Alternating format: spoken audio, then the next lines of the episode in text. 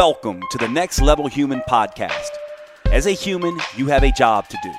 In fact, you have four jobs to earn and manage money, to attain and maintain health and fitness, to build and sustain personal relationships, to find meaning and make a difference.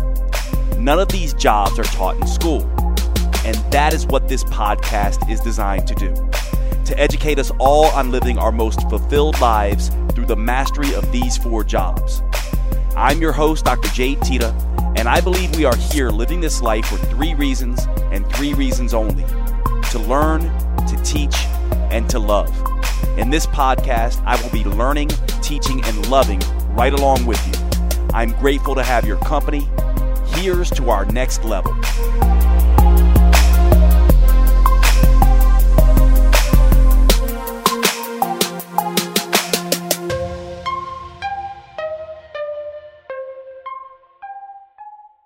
One of the ideas that I think is crucial, and again, this is going to be somewhat, I guess, of a heady topic for some individuals, but um, it's really interesting. In this particular podcast, I get lots of messages, and depending on the group, right, many people ask for metabolism stuff, and I get a lot of requests for that. But surprisingly, I'm getting more and more requests for some of the philosophy and self development type of stuff. And um, this particular episode comes from a series of questions. I did a post on my Instagram feed about what I would call the four existential crises that every human must endure. And it was a post that got a lot of attention, especially in DMs, and a conversation that a lot of people wanted to have with me. And um, I figured because of that, I would do an episode on these, what I would call four existential crises. Now, before we get into this, let's talk a little bit about uh, existential crises, because I know you probably have heard that term, but um, not everyone sort of understands what do we mean by existential, right? So this would be as uh, something that is pertaining to life and living and uh, being, in a sense. And so when we talk about an existential crisis, this this is about questions around our existence and life and being and questions about what we are doing here and questions about purpose and meaning and all of that kind of stuff. And so when we talk about existential crises, this typically manifests when people get to points in their lives, normally when they're going through some uh, level of suffering, whether it's a loss of a job, financial concerns, anytime people are feeling unsafe, loss of a loved one through death, breakups and suffering through rejection and betrayal, these oftentimes bring about this question of what am I doing here? What is life about? Does my life have any purpose or meaning or direction? Um, and the degree to which we can answer these questions and confront these existential crises is the degree to which we can allay suffering and make a difference uh, in our lives. And we don't oftentimes uh, think about and talk about these topics. And so that's one of the reasons why I really like to delve into these things because while at first we might think that this is not something we need to talk about or should talk about, once you get into it, you start to see that these things are very real um, and very much a part of who we are trying to be and who we can be. So, the idea for today in this episode is this idea that every single one of us must contend with four conditions of living. And we have to contend with these conditions whether we want to or not. They are just part of what we must deal with just since we are humans, because we are humans. Now, I'm going to start out telling you what the four are right off the bat. And then I'm going to go into each one a little bit and we'll discuss a little bit. And I'm going to try to focus as best I can on how to allay these things, how to deal with them, how to think about them, or at least the way I have thought about them, which is not my original thoughts. Some of them are, but a lot of it comes from other philosophers, psychologists, people who have studied this, uh, artists, people who have looked at this and asked these questions and played around with these questions through all different means. Mainly, I pull from, as many as you know, uh, as many of you know, uh, through philosophy and psychology. And so, what are these four existential crises? What are these four things that every human, just by being alive, must deal with, must confront, and must have answers for? They are the following. First, we must deal with the problem of freedom. And you'll see why in a minute I call these problems in a sense. We must deal with this question or this problem of freedom. That's the first existential crisis we must deal with. We also must deal with the problem or the question of loneliness. We need to also deal with, third, the problem or the question of meaninglessness. And then, fourth and finally, we have to deal with the question or the problem of death. So, freedom, loneliness, meaninglessness, and death. These are what I would call the four existential crises, the four things that all of us must contend with. And if we're going to live our best lives and become our next level human selves, it's my contention, my suggestion that we really need to think about these things and have answers, adequate answers for freedom, loneliness, meaninglessness, and death. And so let's get into the problem of freedom very quickly. Why do I call this a, fr- a, problem? Why is it a problem? Well, here's the thing about freedom we humans have the ability to choose, and we have the ability to choose from an infinitely random set of circumstances.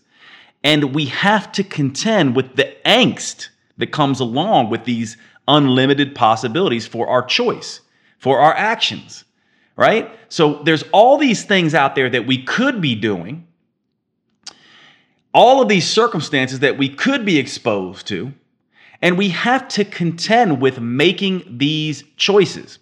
Freedom is something that is uh, a problem in a sense in this regard because every single choice you make comes with giving up something else. Can we see that? That by having freedom to choose from these infinitely random set of circumstances, we have to deal with every time we choose, we give something else up. And there's inherent angst or inherent anxiety about this, these unlimited possibilities for choice and action that come with freedom. So, how do we as humans begin to deal with this? Because let's face it, this is something that can really uh, mess with us. Um, let's talk about a few examples first of where this could be a problem. Let, let's think about if you're someone who um, is out of college or um, you know has lived their life. I'm middle aged now and you can look back. Remember when you were going through high school and you had all of these choices coming up about where you might go to school, should you go to school, will you get a scholarship, are you going to play football, are you going to go to work, like who should I date, who should I not date. You had all of these situations uh, come up. What should I do? What shouldn't I do? Who should I spend my time with? Who shouldn't I spend my time with? What am I going to do with my life? And this really came down to choices, didn't it? There were many different things, and there are many different things that we can do. But these choices, uh, at least at that time when we look back, we weren't as practiced at making choices. And so we could have an awful lot of angst around our future and the choices that we make, whether we do good on a test or whether we go to school or not, or whether we you know choose to study or choose to go to work or whatever it is this came with a ton a ton of different anxieties. And we knew that if we gave up one choice, um, or chose one thing, we would give up another thing. And that's the nature of this, which is why many people are very wishy washy when it comes to choosing and acting, taking definitive actions and choosing definitively, knowing that when we do that, we are going to be in a position where we will lose something else.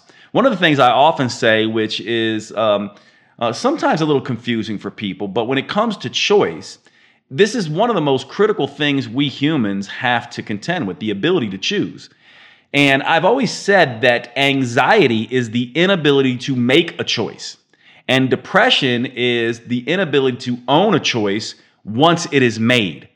And this speaks to this problem of freedom. Now, you can get a sense of what this looks like, right? I mean, this has all manner of ramifications in life, whether I stay in a job I hate or whether I chase my purpose, whether I stay in a relationship or I go in another direction because someone else is interested in me or not, um, whether I uh, start a business or go to work and get and do this job offer that you know someone made me. Whether I eat the thing I want to eat now or go to the gym and not eat that thing so that I could be healthy, right? All of these things are important. Now, what we don't understand and we've never been taught in a sense is how to deal with this problem of freedom. And so I want to suggest a solution about this.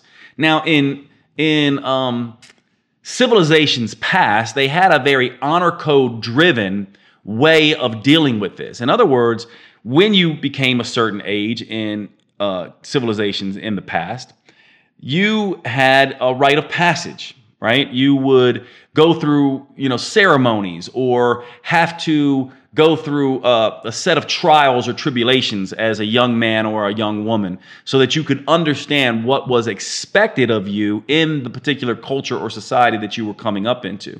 And while we can look back and see some of these things as maybe barbaric and not as, uh, you know, civilized as, you know, the modern Western world and the way we handle this, we can also see that this uh, rites of passage that many young women and young men had to contend with. And then the expectations that the culture had on them once they went through these rites of passage, while they may not have been perfect, they did serve a purpose of giving each and every young person a standard to live by, a code to adhere to, and direction in terms of the choices that they should make and choices they shouldn't make. Now, as we've gained more freedom in today's day and age, this has become more and more of a problem because we do not have this same sense of code and this same sense of honor and this same sense of direction. Many people who are religious have said this is because religion has served this purpose. Many people who are more philosophical in nature have said that it's not about people losing religion, it's about people losing the ability to think. And there's all manner of explanations in between. What I want to focus on is just how do we deal with this problem? How do we deal with this problem of freedom? If you are someone who is constantly anxious about the choices you're making, feeling lost in the world, not able to own who you are or what you're doing, you are suffering from a problem of freedom. And the solution, in my mind, is to go back and take a uh, page out of the playbook of civilizations gone, uh, you know, that, that have long gone. And this is to construct a personal honor code a personal honor code, not one that is borrowed. There's nothing wrong with the honor codes of religion or the honor codes of certain philosophical uh, orientations. But if we are going to deal with our own choices and our own actions and allay some of this problem of freedom, what we need is we need an anchor and a lighthouse. We need something that anchors us firmly in who we are and what we want to accomplish so that when the inevitable storms of life come, that we are able to deal with this problem of freedom and make the right choices and feel good in the direction that we are heading. And in my mind, this is what an honor code does. Now, I've talked about this in past uh, podcasts. Matter of fact, I did an episode specifically just on the honor code. But just to be um, thorough, let's cover what that would look like here. And the best place to start is to ask yourself a couple of questions. The first question in constructing an honor code, which acts as the guide by which you make choices and take actions, which then allows you to deal with freedom. The way that you do this is you ask the question first of who are my heroes? And what this question does, and these heroes, by the way, could be heroes who are fictional in movies and books. These can be uh, heroes that are historical, no longer living, but people you know about in in uh, you know from the past. And these could be people who you are uh, presently in your life, family members, or um, you know people today who are still living, who you read or pay attention to, and influencers and whatever. But you want to think about who these uh, heroes are, and you want to think about why are they my heroes. And these heroes are going to have a particular orientation to life. They're going to have particular choices that they make, a particular standard that they adhere to. By understanding who your heroes are, you're going to understand very quickly the direction that you may want to take to be proud of yourself at the end of your life. So I'll give you an example. Some of my heroes um, are uh, the following people Frederick Douglass is a hero of mine, Martin Luther King, uh, Nelson Mandela, Gandhi, Thoreau, uh, Bruce Lee, Muhammad Ali. These are heroes of mine. And when you look at these individuals, if I if I go, what's the common thread with all these individuals? Well, they all fought for something they believed in. They were also all teachers, and they were all on the right side of history and doing the right thing and helping humanity move forward uh, far earlier than it was popular to do. In other words, they fought battles to move the world further. They led by example and they were teachers. Now, some of them were warriors like Muhammad Ali and Bruce Lee. They were fighters.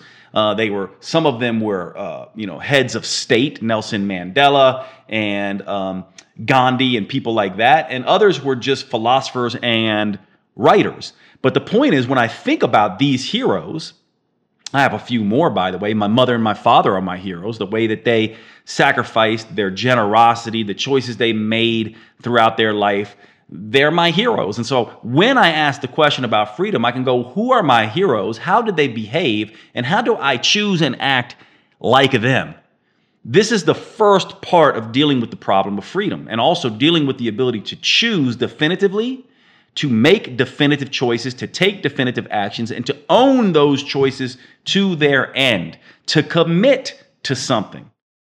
I want to jump in real quick and tell you about one of my favorite new products. And to start out, I want to ask you a question. If you had to follow your friends around who are not the healthiest in the world and see what they are doing, what would be the number one thing you would probably tell them to do to start? For most people, that's going to be drinking more water, right? This is something that we talk about all the time in health and fitness.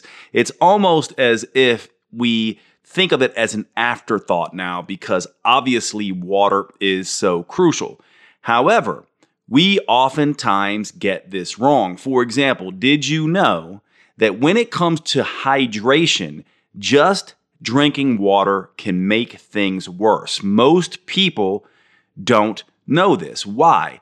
Partly because most people are over drinking water and under consuming the electrolytes that help water do its job. What we don't realize is that hydration is not just about water, it's about electrolytes, the minerals in there, as well as getting that water into the cells. And so you do not want to be over consuming water if you're not getting your electrolytes right. And this opens up a whole new discussion because most people are not getting their electrolytes right. For example, did you know that low sodium, too low sodium, is an issue?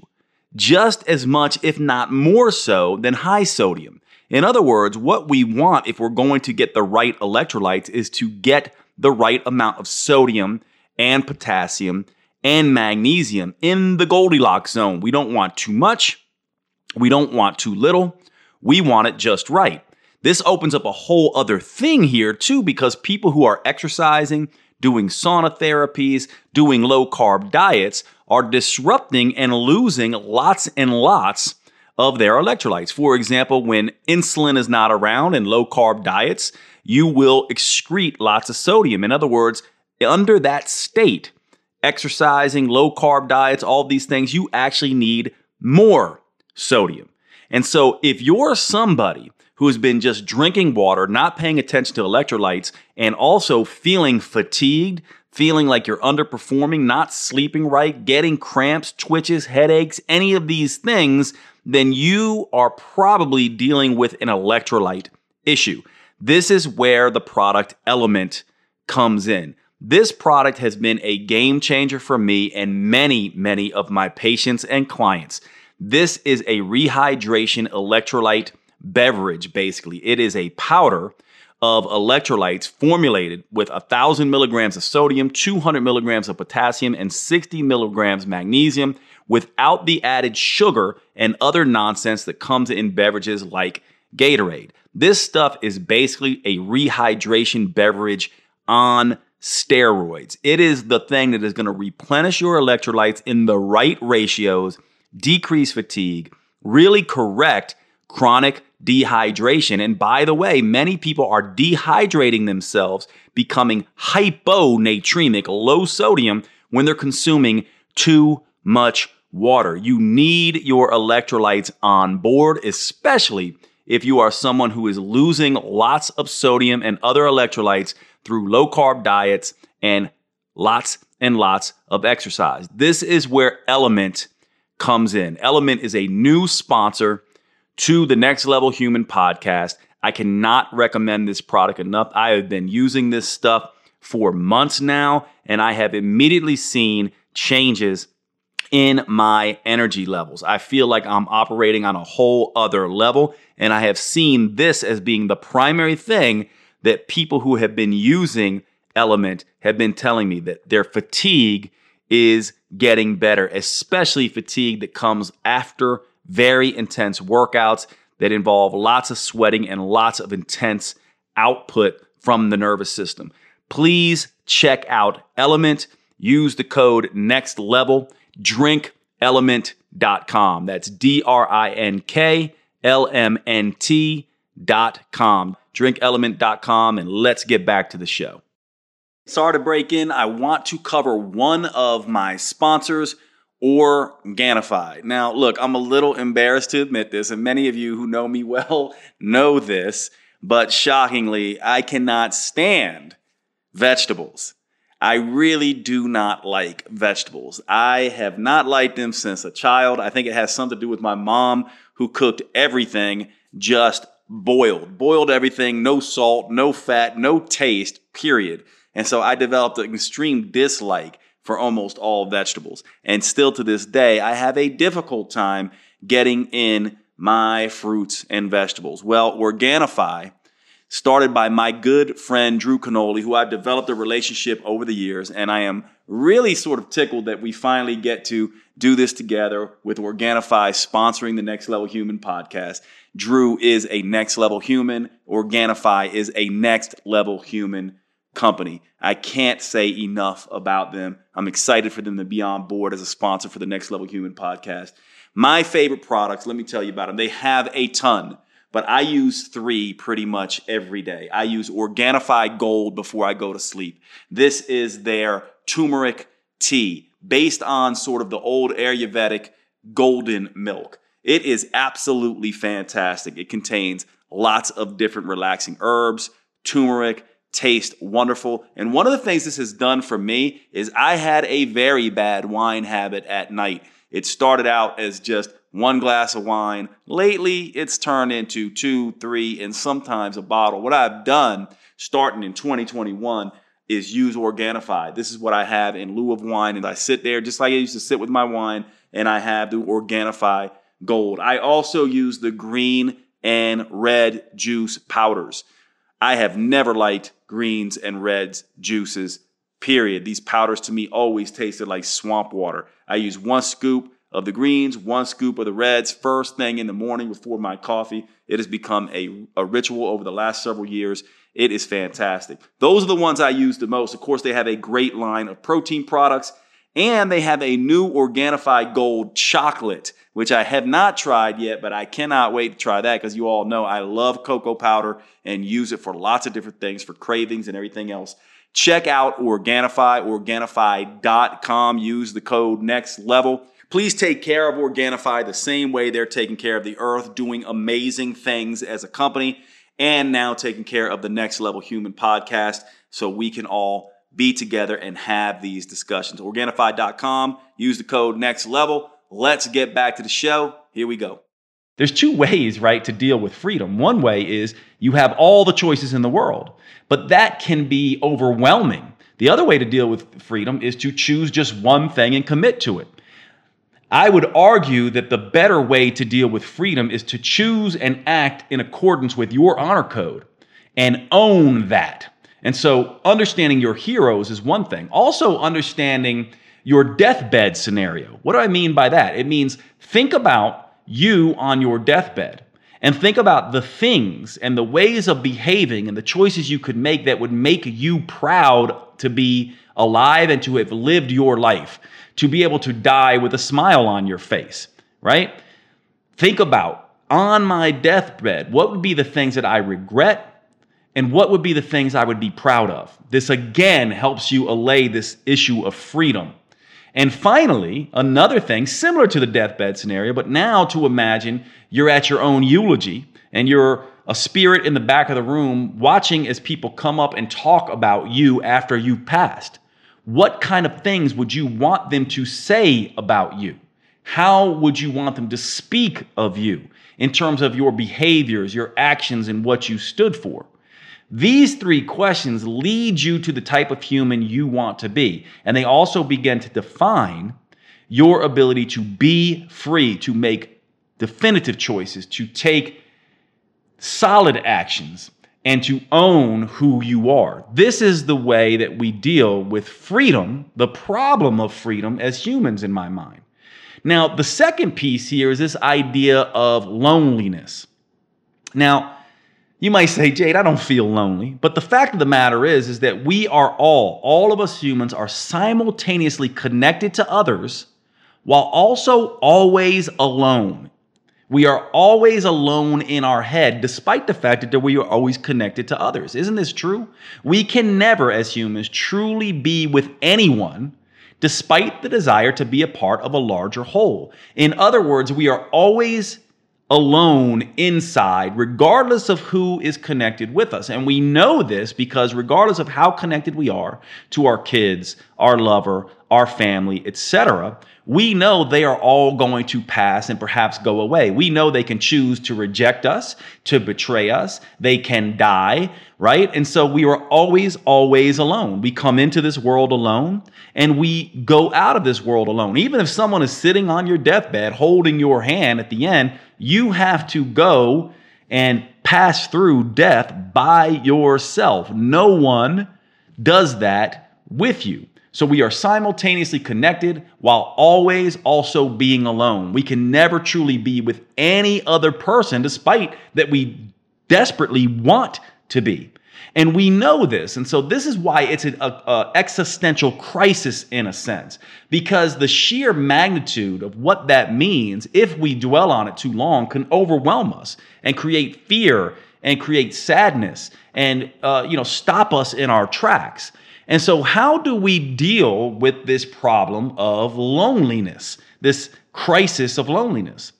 Well, the solution, in the way that I see it, is that if we want to belong, if we want to be accepted, if we want people to be tolerant of us and be there for us, then what we need to do is we need to provide belonging, acceptance, and tolerance to others. We need to be there for others. We need to stop expecting others to be there for us. Now, in a sense, I get what uh, many of you might be thinking. You're like, how does this allay loneliness? What it means is that regardless of where you are, as long as you are alive, rather than expecting people to come be with you, you make it your job to go be with them. You make it your job. Isn't it true that we humans, we're always wanting people to love us, to accept us, to tell us we're great, to to call us, to text us, to message us, to ask us to go up to a place. And we oftentimes forget that that's not other people's jobs. And if we sit waiting, then perhaps we'll be waiting forever. Instead, what if we decided I am going to make it my job to make other people less lonely. That when I see someone standing in line, I can engage them and make them feel more welcome, when I see somebody on who's homeless on the side of the road, rather than walk past them, I can say hi and look them in the eye and you know uh, show some humanity and show some love. I can speak to people. I can be the one who calls my friends and family. I can be the one who uh, you know makes plans and uh, thinks about the memories that I can create for other people. I could be the one you can be the one, we can be the one who take it upon ourselves to solve the problem of loneliness for others. Now, can we ever truly solve it? Of course not. That's why it's a crisis in a sense. We will always, always be alone when it really comes down to it. However, we can generate a sense of belonging, acceptance, and beauty for other humans so long as we set that intention. And as long as we are doing that in this sort of roundabout way, we can allay the problem of loneliness within ourselves because we are bringing ourselves to the we are bringing ourselves to other people so that they feel less alone in that moment. And this to me is the only choice we have really to deal with loneliness. And so, whenever we are lonely, what if, whenever you felt this loneliness and this existential crisis of being alone, you set out every time to go make other people feel like they belong, to go volunteer, to call a friend, to send a love letter, to be in gratitude and tell people that you see them, that you're grateful for them, that they have power, that they don't need to be afraid. Show them their greatest strength. Show them that they matter, and you will begin to matter more. And this goes into the third existential crisis, which is the problem of meaninglessness. Now, this one is sometimes difficult for people to grasp, but we humans confront an indifferent universe. In a sense, if you look at it, now we all have different beliefs, but we all can be acutely aware, can't we, that um, the world can be pretty cruel. In a sense, sometimes it seems like the world could care less about our wants and desires. And at the same time, we have a deep need to make our lives matter and to make a difference. We want to find meaning, right? And this loneliness problem and this meaningless problem, sort of meaninglessness problem, kind of go hand in hand right? We want to belong, we want to matter, and we want to make a difference. And so, in a sense, meaning is something that we must be on the lookout for. In other words, it is something that we have to go out and find. And oftentimes, I often say purpose is something you create and choose because purpose is something you give to the world. And so purpose is an evolution of meaning. Once you have purpose, you will have greater meaning. But meaning is something you can actually find. Viktor Frankl talked about this in Man's Search for Meaning. We can find meaning in other people, right? Our lovers, our family, our friends, our teachers, our mentors. They can give us meaning. Our kids, but it's borrowed right? That's why it's always fleeting. That's why we're always going to confront meaninglessness, just like we will always confront loneliness. But we can find meaning in with people, right? We can also find meaning in places, environments. We can find meaning in a beautiful sunset. We could find meaning w- watching um, the ocean or uh, in, you know going into you know and, and letting a waterfall crash over us or looking at a beautiful naturescape we can feel a connectedness and a part of things and like we are part of something larger than us. We also can find this in our work and our creative pursuits. And this is where things start getting very much uh, into the evolution of purpose. I oftentimes say that we use words like passion and meaning and purpose interchangeably, but they're they're very different. Passion is something that you like, that you enjoy, but it's fleeting. And passions can be fickle. One minute you love it, the next minute you don't. Once you make a passion or an interest, something that you revisit time and time again, then it turns into meaning. But both passion and meaning are borrowed. What, it, what I mean by that is that they come from the outside world. There's something you have to go out and seek. Purpose is the evolution of meaning. It's something that you choose to create and bring to the world. An example I always like to use is that oftentimes people who have kids, I don't have children, but many times uh, people will say, Well, my kids are my purpose. And another human cannot be your purpose. Your significant other can't be your purpose. Your children can't be your purpose. They're deep meaning for you.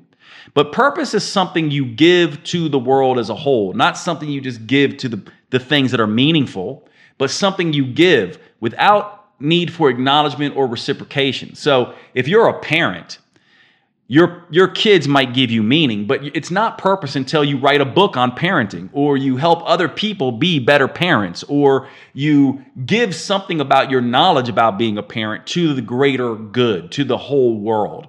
And so, in a sense, when we think about dealing with meaninglessness, we need to understand that passions and meaning and purpose are all very important and make life so wonderful and rich. However, what we truly want to be dealing with to allay meaninglessness is to find purpose. And isn't it interesting that purpose, and, and really, I said find, but again, it's choose and create because you don't find purpose. You don't stumble across purpose. Purpose is this unique spiritual fingerprint. It's the humble recognition that the people I've been exposed to and my unique personality and the pain that I have endured and my unique superpowers and my passions all make me suited, like a fingerprint, a unique single thing that I can bring to the world. And I do it simply because I can, not by need of recognition or reciprocation. And there's lots of different things that I can do and you can do. There's not just one thing. And so it is a choice, and purpose evolves as well. And to me, this is the deepest place that we can go. And isn't it funny that purpose is so powerful? It helps to allay the existential crisis of meaninglessness, it helps with the loneliness factor, and it helps with the freedom problem. So, in a sense, purpose is the antidote to all of these, in a sense, right? And so the solution in dealing with this is to use your signature strengths, your unique pain and life lessons to make the world a better place for others. This is the way that you deal with meaninglessness. Now, isn't this different than what some people do?